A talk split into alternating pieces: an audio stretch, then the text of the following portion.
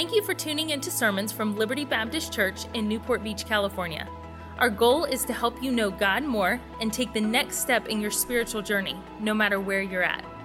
If you have questions about God or about Liberty, you can connect with us at libertybaptistchurch.org. We pray that the Lord will use this message to be a help and encouragement in your life.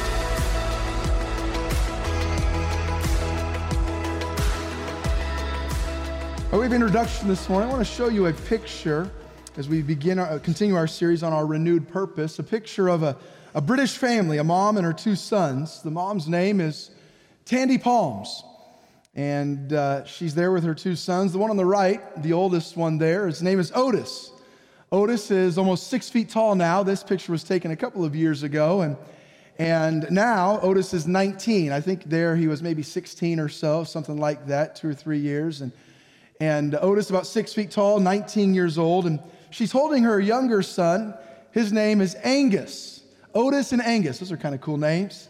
And uh, how old do you think Angus is that she's holding there? Maybe, maybe uh, two, three, four. How many think he'd be in that two, three, four year old range? Maybe something like that. Kind of what he looks like to me. And when I saw the picture, and and uh, what if I told you that Angus is 17 years old?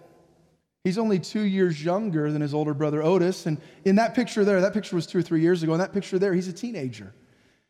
And uh, in, in, there, he's, he's, I think that picture, I think he's 13 or 14, and now he's 17. And and I don't give this illustration to ridicule this family in any way. God, God makes every person differently, and God, uh, my family, my brother has special needs. I understand uh, those things, and I, my brother has Down syndrome. I've been with my brother growing up in the special needs community a good bit, and, and sometimes those with special needs, they bring some of the greatest joys and blessings and teach us some, some amazing things that in our lives and, and bring love into our hearts that we never would have imagined without them. So I don't say this to ridicule this family in any way, but Angus has a, a rare chromosomal uh, uh, disorder, if you will, um, where he, uh, condition, I should say, where he, at the age of three, he stopped growing.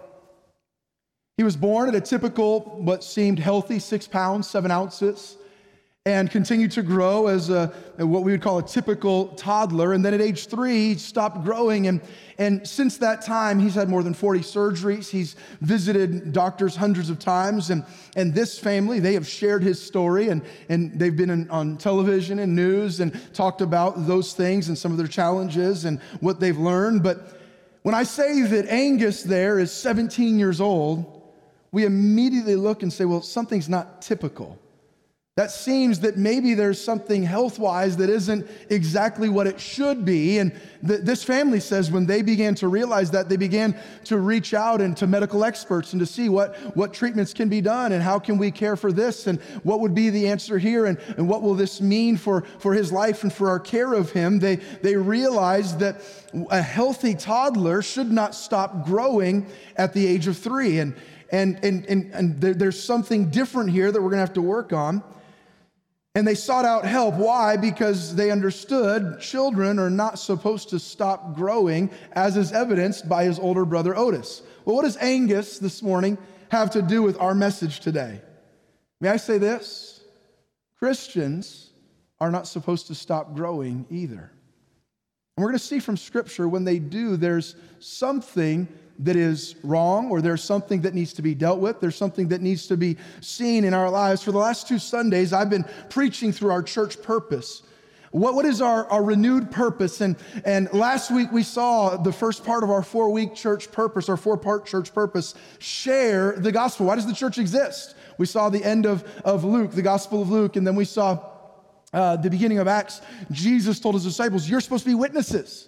I left you here. You, you've received the truth. You're supposed to share it with everybody that you can. Why does the church exist? We're not just a religious social club. It doesn't not, and we're going to get to this in a couple of weeks. It, one of the reasons we exist is to build relationships. We're a church family. But that's not the only reason, and I would say that's not even the primary reason, is just the social aspect of it or the relational aspect of it. The primary reason why the church exists, why the commission, the command that he left his disciples was to go to all the world and, and preach the gospel, to share the gospel. Okay, So you share the gospel. Somebody shared the gospel with you. You received Christ as Savior.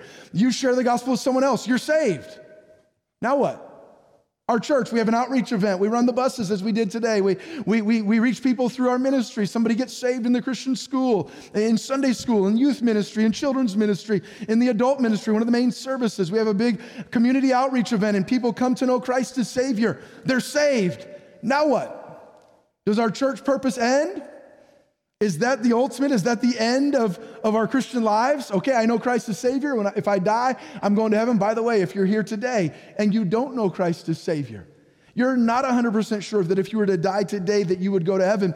Get that settled today. Make that decision to trust Christ as Savior today. Let Him forgive you of every one of your sins and save your soul. But that is not the end of the Christian life. That's just the beginning. And we're going to see that here. If you'll turn with me to Matthew chapter number 28. Again, last week in Share the Gospel, we looked at the final words of Christ to his disciples in, in the Gospel according to Luke. Today, we're going to look at Matthew's account. By way of context and understanding what we're reading, in the last few verses of, the, of Matthew, Matthew 28, Jesus has been crucified, he's been buried, and three days later he rose again. So, what we're reading are his words in between the resurrection and the ascension. He has risen from the dead, but he has not yet ascended back into heaven. After he rose from the dead, he spent about 40 days here on earth and he gave some commands. He, he did some different things. And we're going to see the final recorded words in Matthew's gospel of what Christ said between right before his ascension, between his resurrection and his ascension. Matthew chapter number 28, verse number 16. Then the 11 disciples, there's only 11 because Judas, of course, has, has hung himself. Then the 11 disciples went away, Matthew 28, 16, into Galilee, into a mountain where Jesus had appointed them. And when they saw him, they worshiped him, but some doubted. And Jesus came and spake unto them, saying, All power is given unto me in heaven and in earth. Go ye therefore, because of the power I have, here's your purpose. Go ye therefore and teach all nations, baptizing them in the name of the Father and of the Son and of the Holy Ghost. This is what we talked about last week. This is their, their priority. Their first purpose is go share the gospel, reach people with the good news of Jesus Christ. Let people know how Christ has changed your life. That's your, that's your purpose. Okay, so we do that. Somebody shared the gospel with me uh, some 30, 32 and a half years ago. As a nine year old boy, I came to know Christ as Savior. Okay, we share the gospel and somebody comes to know Christ. Now what? Does our purpose end there? Does our purpose stop there? Let's look and let's read verse number 20 aloud together. Ready? Begin. Teaching them to observe all things whatsoever I have commanded you. And lo, I am with you always, even unto the end of the world. Amen. Do you see the next two words, the first two words of verse 20? Teaching them. Teaching them. What's the purpose? I've shared the gospel. Somebody got saved. What's next? Here's the, the second part of the purpose of the Christian life what, what we should be doing in our lives, what we should be focusing on in our lives and in our families and in our marriages and in our ministries, and why we have a Christian school and why we have Sunday school classes when we do, which we haven't for a little while, but Lord willing, we'll be relaunching those, some connection groups in 2021. Why we have Bible studies and why we have a Sunday morning service. And tonight I'll be preaching a different message at 5 o'clock, and we're going through a series on the life of King Saul.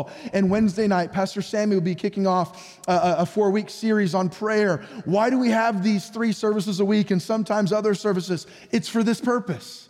The second part of our church's fourfold purpose is this to grow in the gospel.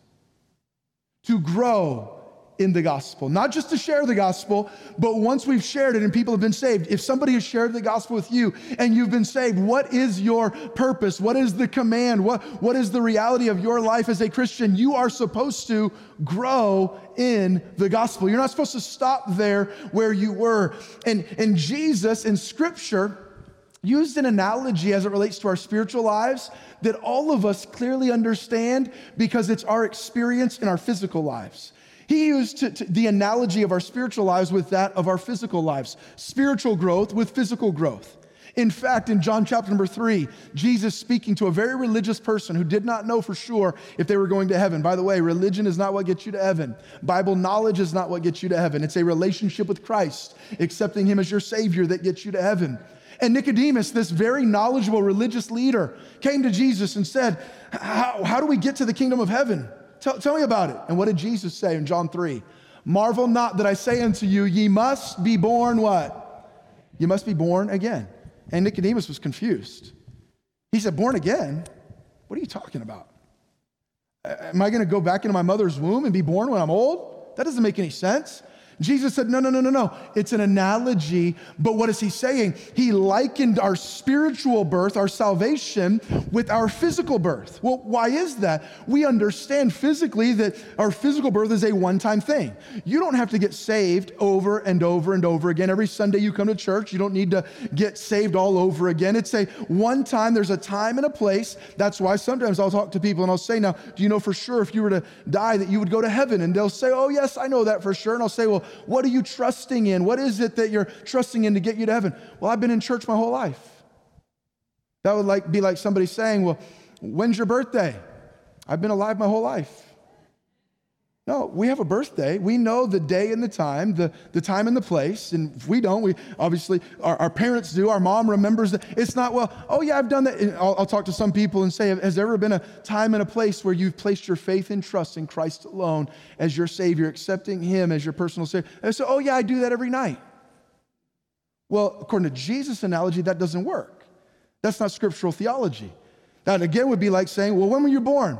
Oh, I do that every night. No, that doesn't make sense. Jesus used in our salvation an analogy we all understand. And then throughout the New Testament, even a little bit in the Old Testament, you'll see that same analogy of physical growth carrying on in our spiritual lives. The, the, what, what, did, what did uh, Peter say in 1 Peter chapter number 2, verses 2 and 3? He said, As newborn babes, babies, desire the sincere milk of the word that ye may, what, church? That ye may what? Grow thereby. If so be ye have tasted that the Lord is gracious. If you've been saved, if you've tasted of the grace of God, here's what you should be as newborn babes, desire the sincere milk of the word. Man, I want to know more. Yes, I'm saved and I'm on my way to heaven, but teach me more. What does the Bible say? I want to get into it. I want to read it. And I might not understand it all, just like a newborn baby can't eat everything. And you can't give them meat and fruits and vegetables. You can only give them milk. It might not all make sense to me, but give me more. You ever been around a newborn baby? They're almost always hungry right? Every hour or two, they're wanting to eat. We're getting ready to welcome a, you pray for us, a puppy into our house as if we didn't have enough going on in our lives. And I've read two books and watched 3,000 hours of YouTube video. It's just my personality. I have a little bit of an obsessive personality disorder. And when I go into something, I go all the way into it. So I'm trying to be completely prepared. And I'm getting a little nervous because it's like you got to feed them, then you got to take them out 53 times a day, and you got to do all this stuff. Well, a newborn baby, I guess maybe a little bit like a puppy. They want to eat a lot. They're hungry. They want. They sleep a lot. And you ever been around a newborn baby? Don't do this right now with COVID, but, but you go and you touch their cheek, if you're not their parent, that you touch their cheek with your knuckle or something like that. what do they do? They immediately try to, they're looking for anything to latch onto to get food. Why? They desire the sincere milk of the word.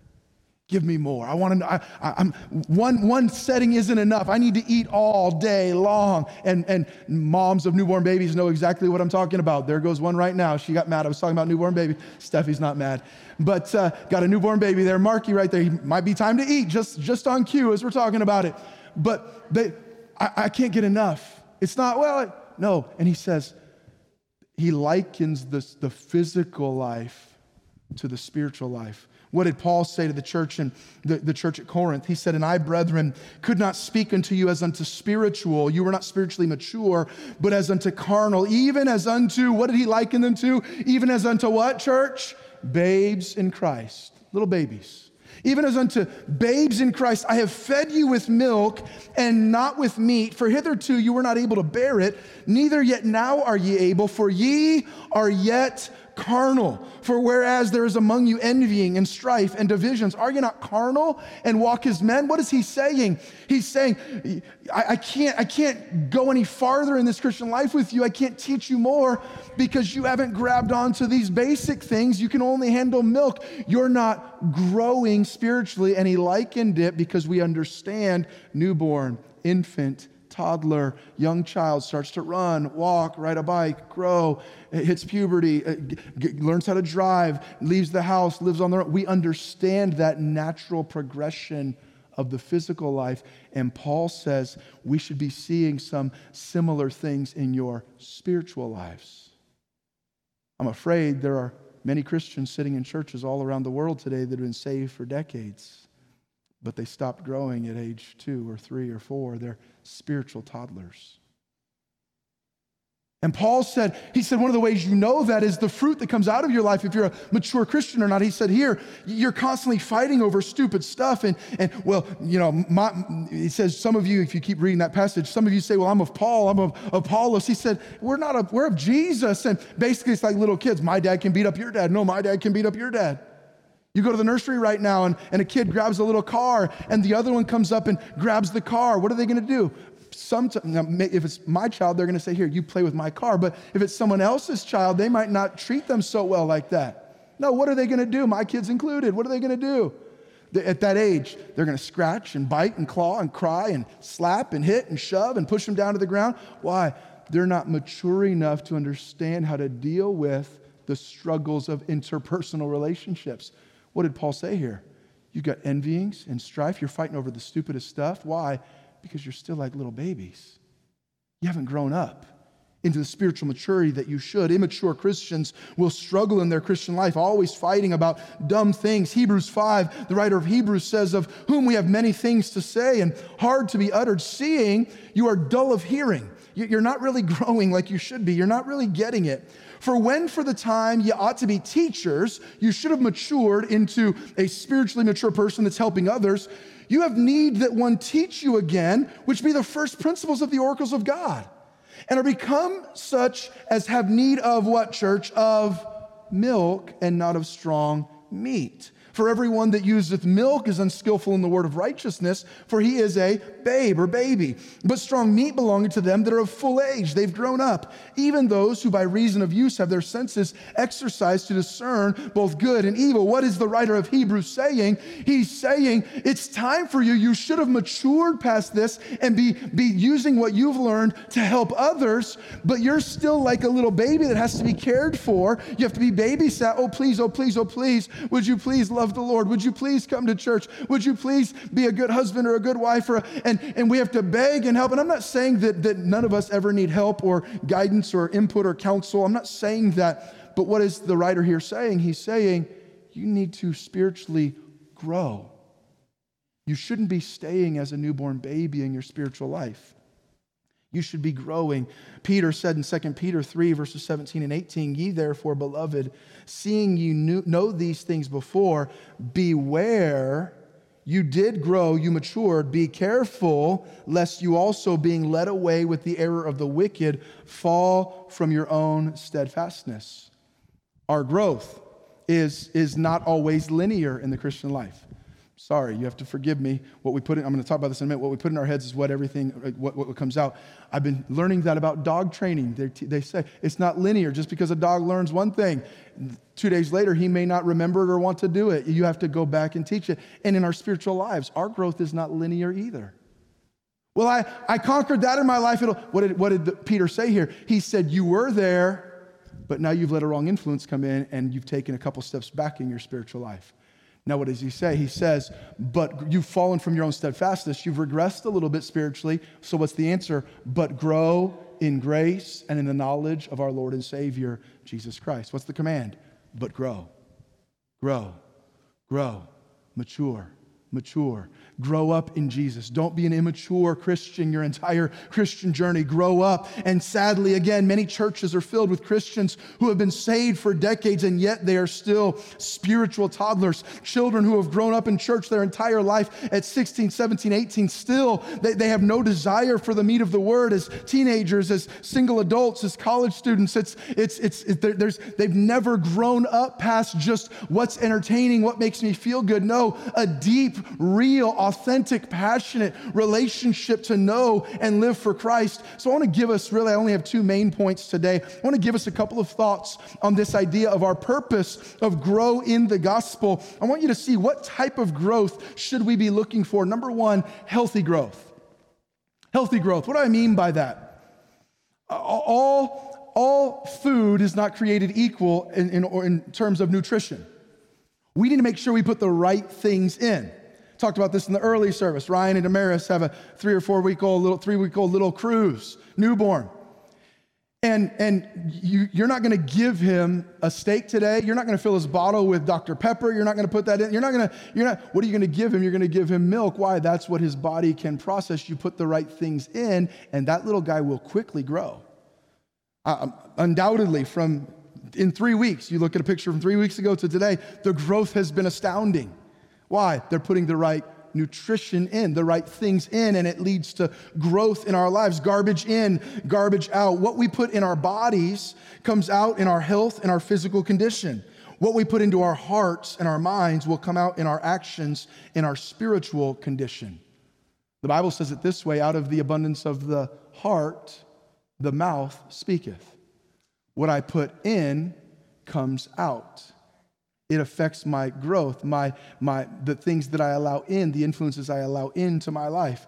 That's why it's important as Christians that we guard our television programming our streaming services, our music, the movies that we watch, the relationships that we have, the social media that we're involved in. We have to guard those things. Why? Because just like you take a little three year old, three week old, and put Dr. Pepper or Mountain Dew in his bottle, and you do that, you're going to have a problem. The health is going to be affected greatly. Putting the wrong things in physically, the same is true in our Christian lives. We put the wrong things in, reading the wrong books, listening to the wrong podcasts, whatever it might be in our lives. We've got to be careful. I've watched as over the last nine, ten months, many people, even Christians, anxieties and blood pressure and mental health, and even their faith in God and their spirituality has been greatly affected during this pandemic and during this election season. And, and I've watched people that, that are mature, I believe, Christians that have, have lived for God for a lifetime, getting tossed about with different winds of doctrine and their focus off of Christ and on onto this. And there's basically the idea of there's no way God could still be in control if this is happening in our nation and this is happening in our world. How does that happen? How do we get there where we were once spiritually mature and we kind of regress in those ways? How does it happen?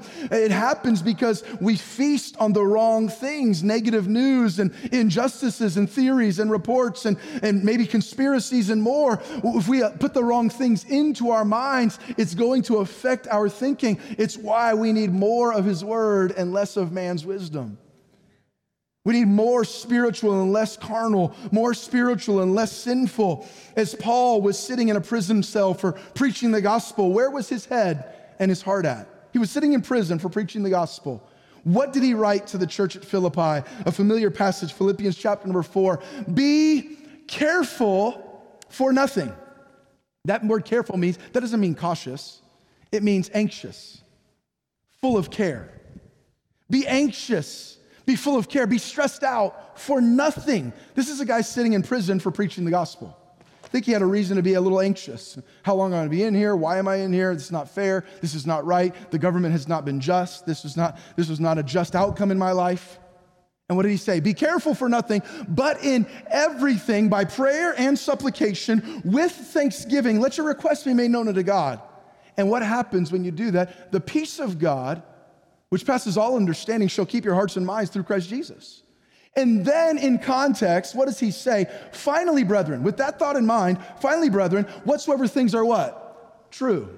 Whatsoever things are what? Talk to me. Honest, whatsoever things are just, whatsoever things are pure, whatsoever things are lovely, whatsoever things are of good report, if there be any virtue, if there be any praise, think on these things. And then he says, Those things which you have both learned and received and heard and seen in me, do, and the God of peace shall be with you. You want to be spiritually mature and not be tossed about with every wind of doctrine and not be tossed about with every fear and struggle. I saw this video on YouTube. I think this is happening, the end of the world and this and that. And by the way, the end of the world's coming. I don't know when. The rapture's coming. The Bible says no man knows the day or the hour. It's not my job to figure that out. I don't need to watch some 12, 12 hour long study. Every guy that's ever tried to guess it throughout has all been wrong to figure out, well, based on these numbers and based on this special thing, by, by November 14th, 2021, that's when Jesus comes back. You know what I need to focus on? Sharing the gospel and growing in the gospel until he comes back. I'm not saying being ignorant about prophecy, uh, being ignorant about those things, about eschatology. I'm not saying to be ignorant about those things. I'm saying be careful what you feast on. Is it healthy spiritually? What did Paul say? You've got nothing to worry about. Take whatever you're burdened about to God in prayer, thank Him for what He's done for you, and then think on pure, lovely. Would that list, would that describe your social media content this week? Would that list describe your music playlist this week? Would that list describe your, your Netflix, Hulu, Amazon Prime uh, viewing history this week? Pure, lovely, just, true, good report, virtue, praise. I, I just can't figure out why I'm not growing in the Lord. I, I can't figure out why, why I'm struggling spiritually. I can't figure out why my, my mind is not where it should be. I can't figure out why I'm always angry or bitter or depressed or worried. I can't figure those things out. It'd be like us saying, I can't figure out. I, I fed my, my kid, I fed him uh, uh, Snickers for breakfast and Snickers for lunch and Snickers for dinner, and then I topped it off with a little, uh, a little ice cream for dessert, and then I did that again the next day, and then I, I can't figure out why my son's sick. Can't figure out why he's always lethargic. We need healthy, a healthy diet. And by the way, my wife needs to not listen to this too much because she's always on me about my eating choices, but, but a somewhat healthy diet, all right? You can still enjoy a few other things here and there, okay? All right? So I just got to get that in there because she's right now going to preach this to me on the way home. We're talking more spiritually right now than physically, but I'm using the physical analogy, all right? We need spiritual food coming into our lives. Spiritual. What we think on determines what we act on, Paul showed us in that verse. So, what's important as it relates to our diet, that which we allow into our hearts and minds with this idea of healthy growth, it's what's important is the quality. The quality of our food is vital. The quality of our spiritual intake is vital. You cannot feed your mind with godless content all week long and expect to be dwelling on the goodness of God and growing in the grace of God. Let me say that statement one more time. You cannot feed your mind with godless content all week long and expect to be dwelling on the goodness of God and growing in the grace of God. We must take inventory. What is the quality of the things I'm bringing into my spirit, into my mind, into my life? I'm listening to, I'm watching, I'm talking about. We've got to be careful of those things. This, this man right here, you see the picture of him with the Big Mac in his hand. You may not recognize him, maybe you do. His name is Morgan Spurlock. Some of you may not know him by his name, but you might remember a documentary that he did in 2004 entitled Supersize Me. Anybody watch that or remember hearing about that, Supersize Me? Morgan Spurlock was a filmmaker that decided he was going to do a 30-day experiment. He was going to eat three days, uh, uh, uh three meals a day for 30 days from February 1st to March 2nd, 2003. He was going to eat only McDonald's. Now, before you get too bad on that, don't be a hater. I still I like McDonald's. All right, I don't eat it a ton, but if if we bring up where we're going and somebody says McDonald's and my wife goes for it at that point, I love me some McDonald's. Have since I was a kid. I don't think I would love it three days a week, 30 30 uh, days out of the year. But he ate at McDonald's for that time. He ate every in that in that 30 days. He ate every item on the chain's menu at least once. If I remember correctly, if he ordered his food, whether the drive through at the counter, and the, the cashier said, Would you like to supersize that? Remember that? The good old days? We used to be able to get supersized fries. Those were some good days. Political correctness has taken away our supersized fries. When, when they said, Would you like to supersize that? He, it was his rule. If they asked, he had to say yes. So for 30 days, McDonald's breakfast, McDonald's lunch, McDonald's dinner. If they asked about supersize, supersize me. In 30 days, as a result, what he, he had been relatively healthy, the 32 year old Spurlock gained 24 pounds, a 13% body mass BMI increase. He increased his cholesterol significantly, experienced mood swings, fat accumulation in his liver, and several other health effects. It took him, under the guidance of a vegan diet supervised by a chef, it took him 14 months to lose that weight and to get all of those other health conditions that, that came in those 30 days. It, it took him to get rid of those. Teaches us a couple of things. That, that's a great illustration spiritually, if I, if I can, of a couple of things. Number one, shows us the importance of the the diet, the quality of what we're putting into our lives.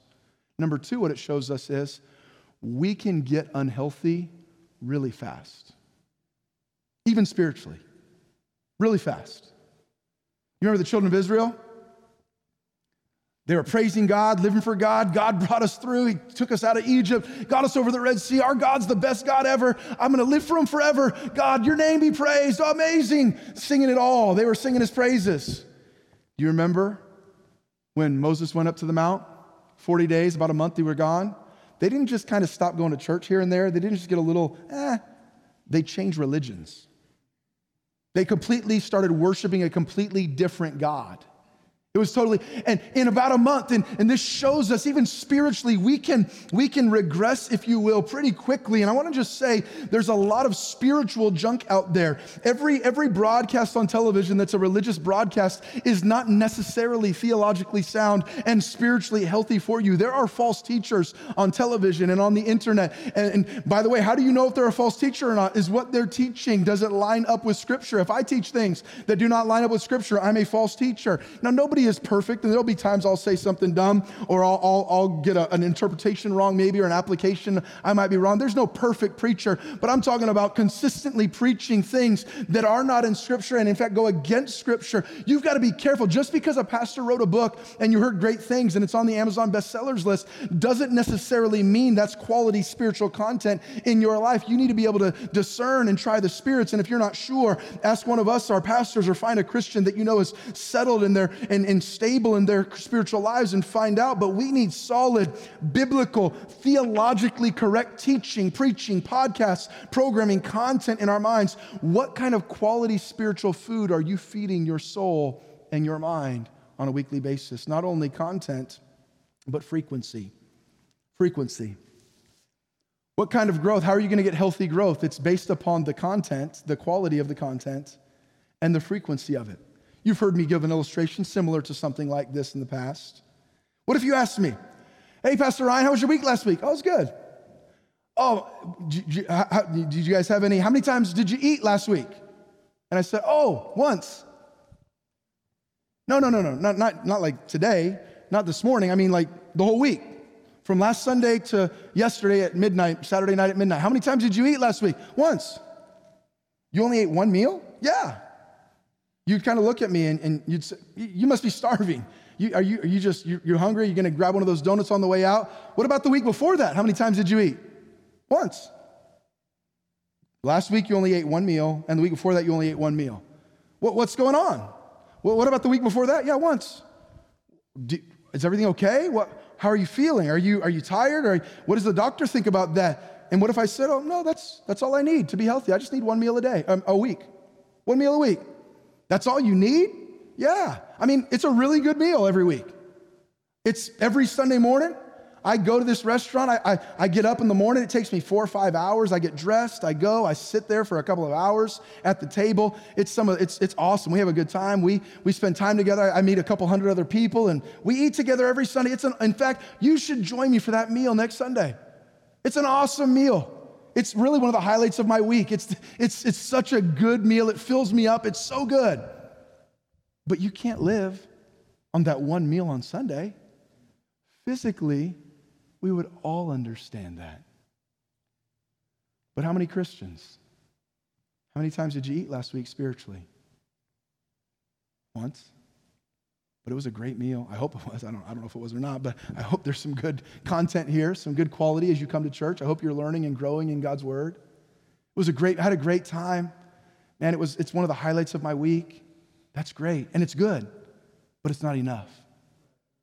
Why, why, do we have a Sunday night service tonight and a Wednesday night service? And why do we have, uh, why should we have in our lives daily time in the Bible? Why? We need more than one, one meal. Why do we think we only need one serving or two servings or three servings of spiritual food per week? And if I asked you, how often do you eat? What would you say?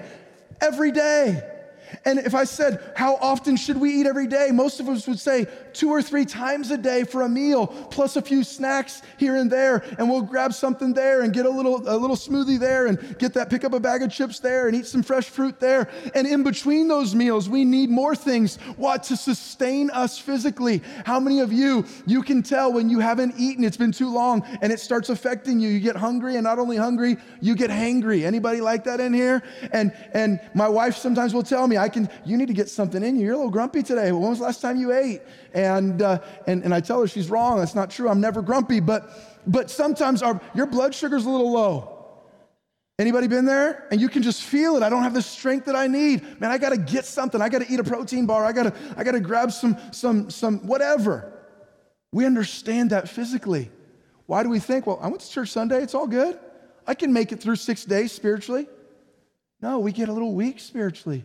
We, we get some stuff in our bodies that isn't real, in our minds that isn't real healthy. We, we have this struggle at work and we, we see this thing we shouldn't have seen and we get this fear in our minds. And we need, just like you understand, if, how, how many of you have already eaten something this morning? Let me just see anything. You've already eaten something this morning. And how many of you, with your hands up, that have already eaten something this morning, you're gonna eat another something today, later on? Probably most all of us, right? And if you haven't eaten something this morning, unless you're fasting for a reason, you're probably planning to eat something today. We understand that physically, but why don't we understand the power and the importance of the frequency of our diet, spiritually speaking? And may I just say this every meal that you eat is not memorable, and every meal is different, but every meal contributes to your overall health and strength. Every church service, every time you open the Bible to read it, it's not gonna be the most amazing epiphany. The angels are not gonna sing every time, and the lights start to flicker in your room. And boy, that was just the most amazing, revolutionary spiritual experience. If you had a bowl of Captain Crunch this morning, that was not the most amazing culinary adventure you've ever been on, but it helped to contribute to giving you a little something in your body this morning. So sometimes I think we feel like, well, I tried to open it and read it and it didn't really do much for me. I didn't have all these bells and whistles. No, but it contributes to your overall spiritual health just like a meal does. I read an interesting article that came out this week. The Center of Bible Engagement compiled extensive research findings into a document entitled Understanding the Bible Engagement Challenge, and here it is scientific evidence for the power of four. In the study, they, they polled 40,000 believers aged 8 to 80. They wanted to see how people were engaging, 40,000, eight, eight years old to 80 years old, how people were engaging in Scripture. And as they compiled the results, they made a profound discovery they were not even looking for when they originally planned the survey. The study indicated that when people engaged in the scripture one time a week, which could in- include a pastor instructing the congregation to open your Bibles, there was negligible effect on some key areas of their lives. The same result was true if people engaged in the scripture two times a week. The result equaled little to no effect. Three times a week uh, saw a small indication of life. There was a slight pulse a faint heartbeat. Something moved in the behavior of the person engaging in Scripture. The eye opener happened when Bible engagement reached at least four times a week, meaning, you might go to a couple services at a church. You might be a part of a Bible study. You might open your Bible and read. You might listen to an audio Bible or audio book that's filled with scriptural truths. You're engaging in the Bible at least four times a week. This is 40,000 people. This article came out this week. Here's what they said A steady climb of those with one, two, three, four would have been expected, but that was not the case. The level was, of impact was basically stagnant over days one and two, with a small bump on day three. But when day four was reached, the effects spiked in an astounding way. The stunning findings included the following things that happened on, with those that, that regularly engage with Scripture four days a week. On that fourth day, as far as that, that, that group that was, here's, here's what they found the feelings of loneliness dropped 30% in that group. Anger issues dropped 32%. Bitterness in relationships dropped 40%. Alcoholism dropped 57%. Sex outside of marriage dropped 68%. Feeling spiritually stagnant dropped 60%. Viewing pornography dropped 61%. Sharing your faith jumped 200%. And discipling others jumped 230%. The research, they said, literally leaps off the charts. These findings hammer home the truth that there are profound differences between people who engage the scripture at least four times a week and those who engage with the scripture less often. This data is extremely revealing. Listen to this. Integral to these findings is that people who engage the Bible one to three days a week, listen to this, one to three days a week indicate basically the same effect on their personal lives as those who do not engage at all. The deceptive reality is that they can feel good about their activities without any sustainable results. They think they're being good Christians, but their lives are no different than people who aren't Christians at all. The reality is that with a lack of consistent Bible engagement, defined as at least four times a week, Christians have less confidence in sharing their faith and are more vulnerable to falling prey to false teachings, as well as lethargy and apathy in consistently living out their faith in their circle of influence. The studies show that the best spiritually based predictor among teenagers 13 to 17 years old was their engagement in Scripture. The other side of the coin is equally conclusive and encouraging. The more Christians read or listen to the scriptures at least four times a week, the more bold they will be in sharing their faith and growing in their faith. Their lives will begin to have a profound impact on those immediately around them. There will also be fewer times of stagnation in their spiritual growth. They will become viral in their faith. The power of the frequency of our spiritual meals. Think about it. Again, going to the physical analogy, which I didn't come up with, it's in Scripture babes in Christ, milk of the word, meat of the word, grow in grace, be born again. It's, it's in Scripture. Think about this physically. If you ate one meal Monday, Wednesday, Friday, you know what your body would constantly be doing? It would be in this state of deep weakness, struggle, not health. You'd get a meal, it would kind of give you a boost, and then it would go back down for another two days. We understand that you're not going to be really strong and vibrant and healthy and probably running a marathon and, and do it on three meals a week. But you start to where it becomes a daily thing, then we can function and do what God's called us to do. We understand that physically. Why don't we understand that spiritually? Yeah, I'm faithful to church. I come every Sunday morning. That's great. But our purpose is teaching them to observe all things whatsoever I've commanded you. How are you growing? Well, again, for our family, why are we going to be back in church tonight? Why? I want us to grow some more in the gospel. And, and tomorrow, why are we going to spend some time around God's word before we come to school? And our family's not perfect at this, and our family struggles at times with daily time together. But, but why do we encourage our teenagers and even bought a devotional for our youngsters, our, our uh, eight and nine year olds, to daily try to get some time? Why? Because trying to plant some seeds, the same reason we're going to feed them lunch today after church. We want them to be physically as strong as they can be and spiritually growing in our lives. You don't, and, and by the way, let me just say that you don't have to eat a six course meal three times a day to be healthy. Sunday morning may be your big spiritual meal of the week, and that's okay. You don't have to spend two hours in church or in your Bible every day, but every week throughout each day, we should be feeding our, our minds and our souls and our spirits with spiritual food, with godly music that gets us dwelling on the goodness of God, with daily Bible time, with helpful podcasts. I, have re- recommended two from pastor friends of mine that I know is good quality Bible content, 10 or 15 minutes a day you could use as a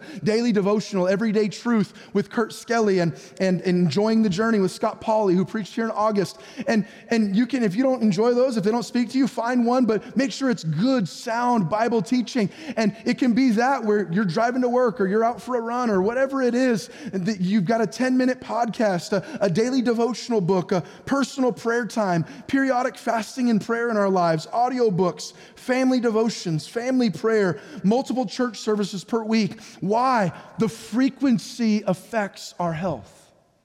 The quality of our diet affects our health. The frequency of our diet affects our health. Let me give you the second thought and try to wrap it up. Not only healthy growth, but slow growth. Slow growth. How many of you are over five foot tall? Let me just see. You're over five foot tall and, and that's not meant to, I, I guess I could have said four foot tall, so everybody that's in here could have raised their hand. I don't mean to single anybody out. Whatever, whatever, wherever you're at, whatever size you are, if you're four, over four feet tall, over five feet tall, can you point to the day when you went to from three feet tall to four feet tall? Or the day when you went from four feet tall to five feet tall? That was the day. Steve, do you remember the day you went from four feet tall to. How does growth happen in our lives? Incremental. Tiny, daily, minuscule, imperceptible growth. We have five children. There's never been a day that we sat down for dinner, put the meal in front of them, and then as we got up from dinner said, That meal right there, that's crazy. You just grew three inches from that meal. There's not been one of our kids that's ever grown three inches sitting at our table.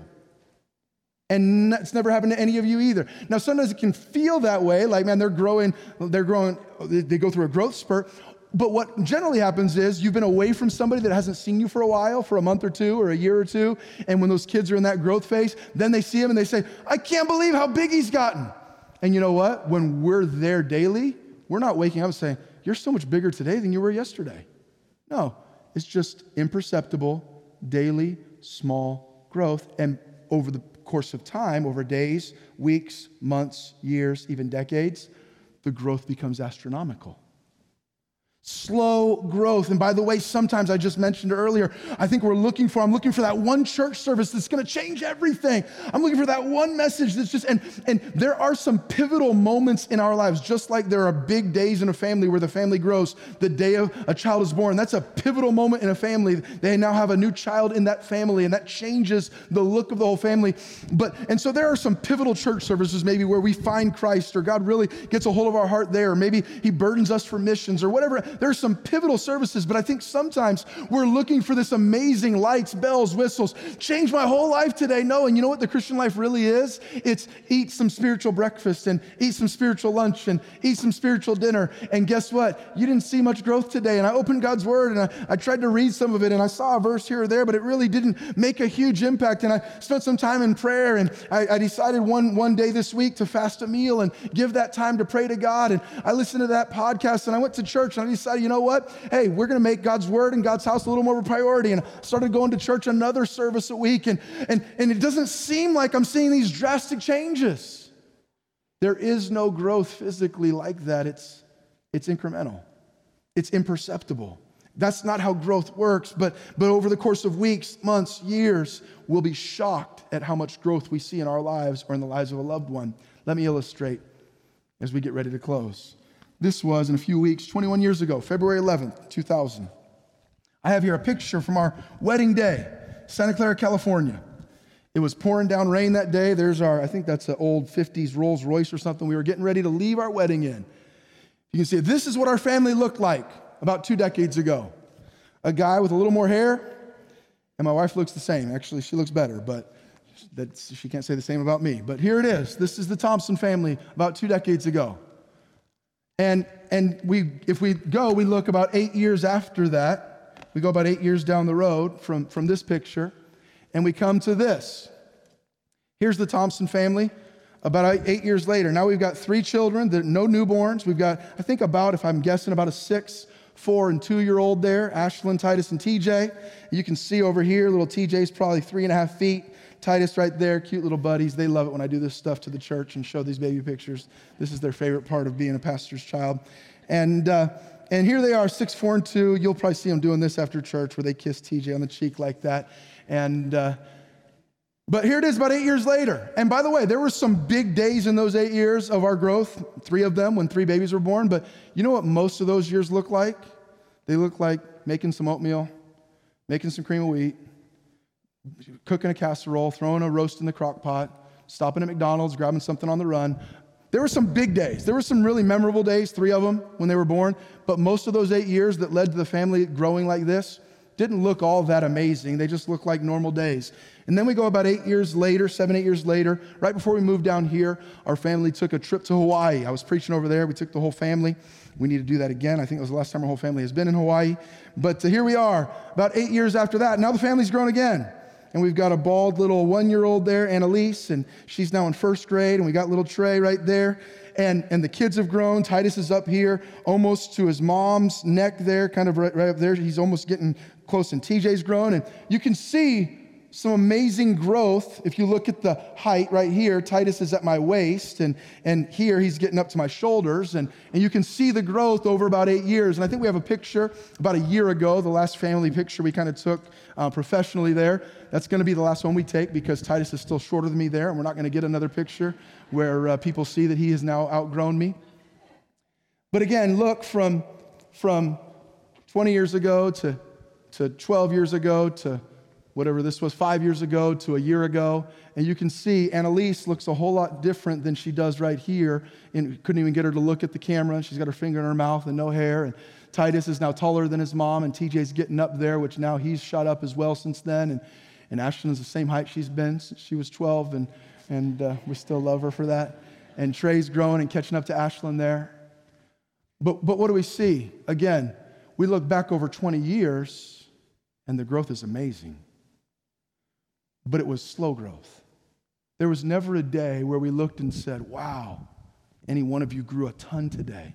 No, it was daily. And may I say this in your Christian life there is power in just faithfulness. Power in being faithful to God, faithful to his house, faithful to his word daily time with him. And I don't see anything happening. And dad, we, we, ate, we ate macaroni and cheese tonight. I didn't, I didn't grow it all, dad. What's wrong? Nothing's wrong. Just keep eating, son. I read my Bible and nothing really changed. What's wrong? Nothing's wrong. Just keep reading and keep going when you feel like it, when you don't, and grow and get a devotional book and, and listen to that music that puts good, godly thoughts in your life. And, and we never, ever in any of these years sat down at one meal and got up talking about how much somebody grew. The same is true in our spiritual lives. Faithfulness leads to growth, consistent, daily, imperceptible deposits into your spiritual health. So, what is the purpose of the Christian? I told you last week, the purpose of, for you and the purpose of our church to share the gospel, and secondly, to grow in the gospel. And so we want to structure our church ministry to facilitate that growth. It's interesting, we have more resources probably available for spiritual growth with online services and all of this apps and Bible apps and all of that than maybe any other generation in history has had. And yet it seems like we probably have, in many cases, less attention than maybe any other generation in American history, at least, to spiritual things. Here's the question how are you doing in growing in the gospel? Have you stagnated? Is your family complacent? Do your teenagers have no spiritual desire? Is, is, is, your family ever have anything spiritual that you're talking about, that you're growing in, a book you're reading together? Is there an excitement for the things of God, or do you come to church out of duty? Well, I got to go do my religious duty again. Got to go eat that meal again. I guess I'll go do it.